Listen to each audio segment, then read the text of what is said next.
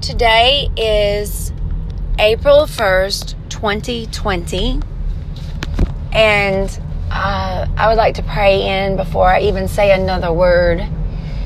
God, I thank you for this day and how beautiful this day is. I thank you, God, that when anxiety is great within me, your consolation brings me joy. I thank you, God, that today we are going to uh, have victory. Victory throughout this day, God, and every day. I thank you for Mary Caroline, who is possibly still asleep in the bed. I thank you, Lord, that you provided the groceries I just got, and that you made a way for me to be prepared to be home bound and not leave for possibly weeks. I thank you, Lord, that your promises are true.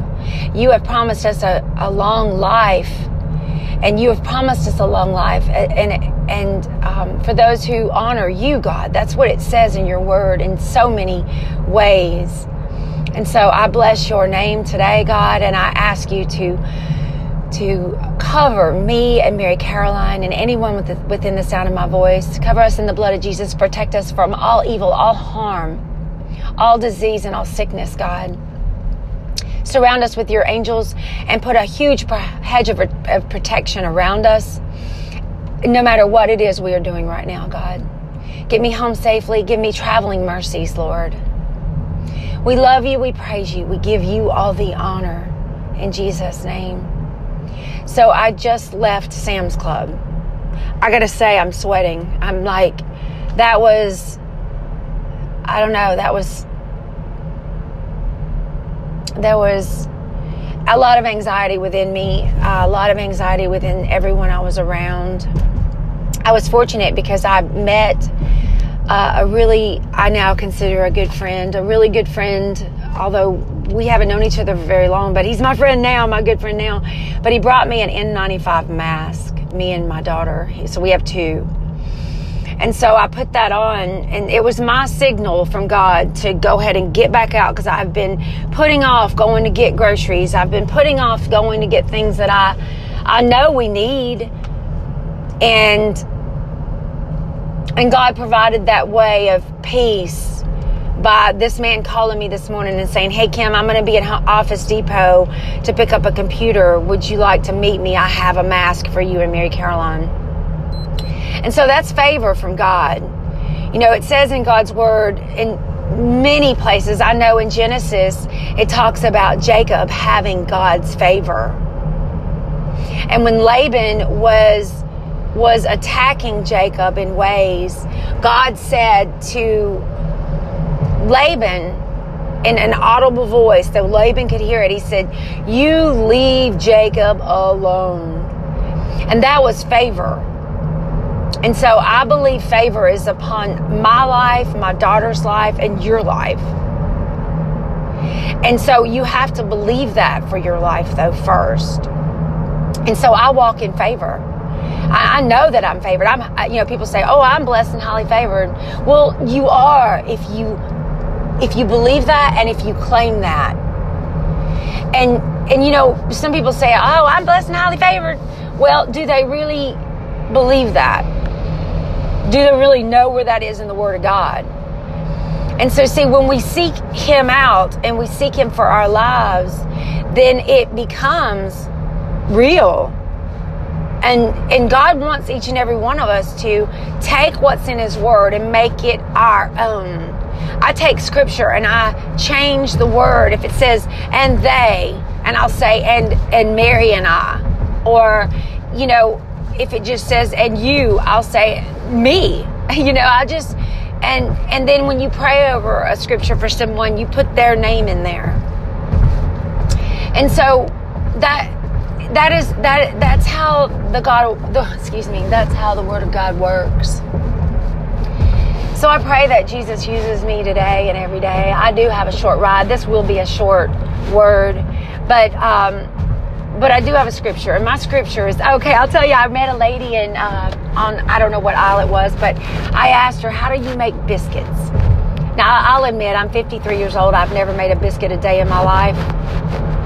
And even the biscuits that I got, the raw biscuit dough that I got from Midtown, a restaurant where I, I, I just got laid off from working at Midtown Donut Shop, and this, this is the same thing, it's just connected.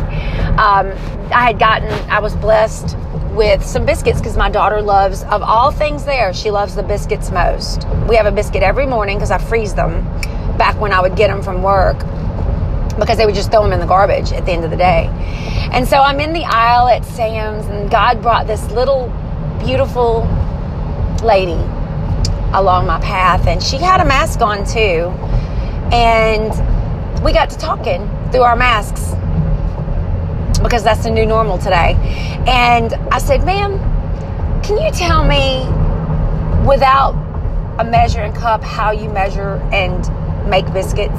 And she was just blessed and tickled beyond imagination to tell me, because I had never known. No one's ever taught me to make biscuits. My mother and my father were both Yankees from Pennsylvania, and we didn't even have sweet tea in the house. Okay, I'm not kidding. And so my mom would buy the tea, but she never made it. And so that's just how I grew up. And and that's okay. I love my heritage. And so... And this little old lady, she says, she's telling me, she get a big bowl and, and make a center out of the bowl and put the flour in there and, and put the water in there. And I said, well, okay, without a without a measuring cup, how do you do that? And she said, well, it's about, uh, you know, four to five cups of water or buttermilk or whatever you prefer. And I'm so happy to hear that you can use water. And then she said, and then you can add the lard or the butter. She recommended the Crisco lard, which I bought.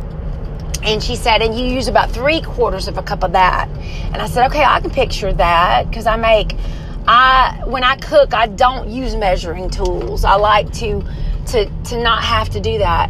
And so, uh, so I just lost my train of thought because I was thinking about something. So, um, because I meant to stop and get some yarn, but anyway, all right. And so uh she told me this, and I left her with a scripture, and so that's the scripture that I want to leave with you today. It is, and I did, I said the very scripture to her, because I, I said something about, I said, ma'am, what's your favorite scripture? She goes, in the Bible? I said, yes, ma'am. And she says, oh, I love Psalms. And and although she wasn't particular, she didn't have to be. I do too. And so I said, well, ma'am, I said, I want to give you my favorite scripture just for blessing me with the recipe of making biscuits. My favorite, my daughter's favorite meal. And, uh, and I said, and this is it. James three seventeen and three eighteen. If you want to go to your Bibles, you can look it up and read it along with me. I'm not reading it, but it's in my spirit, in my heart. And here it goes. In fact, in Teen Challenge, uh, Alabama Teen Challenge, I, I I actually got this scripture because of a discipline. I, you know, Alabama Teen Challenge is uh, is all about discipline, and that's the reason why it's so successful. You know, four presidents, or you don't know, but you do now. Four U S presidents have endorsed Teen Challenge throughout the world, and there's about two hundred fifty in the United States, and Um, fifteen hundred in the world. And so when this is all over with, if you have a, a loved one that's hurting and lost in addiction or just lost in the world, uh, you can call me or text me or message me, and and I will help guide you and be your ad, be their advocate to get them into the program. So anyway, I, I had done something wrong or said something wrong, or maybe I, I, I don't know what I did wrong, but I did it. I'm sure I did. And uh, so this scripture I had to write out two hundred fifty times. So I'm about to give it to you now. I did put it on paper two hundred fifty times. So I began, as I was doing it, about about number, I don't know, let's just say number twenty-nine. I started saying, you know, there's something about this scripture that is speaking to me louder than the discipline, you know.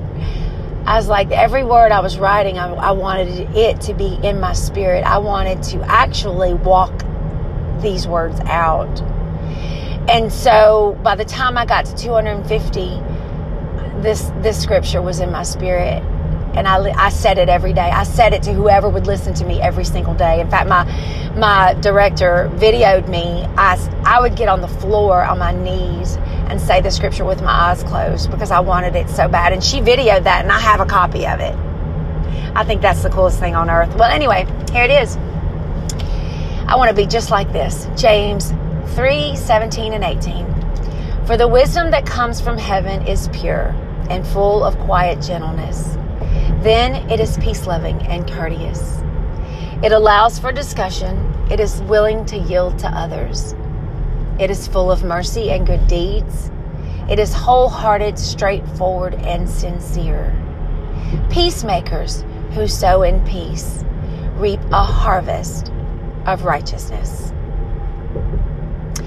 James three seventeen and three eighteen, the Word of God. Lord, I thank you for this day. I thank you, God, that you are using me today. I thank you that you can use me every day in any given situation, Lord. You are there if I put you in the center of it. So, Lord, I put you in the center of my life today. I ask you to be with me through uh, throughout today and um, help guide me and protect me. And I love you, Lord. I love you with all of my heart, soul, and strength. Deuteronomy six five.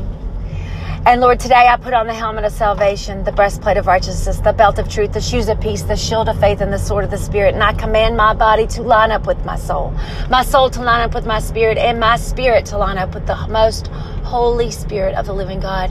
And I choose this day, Mary Caroline, and when she was two, to walk in the Spirit and be covered.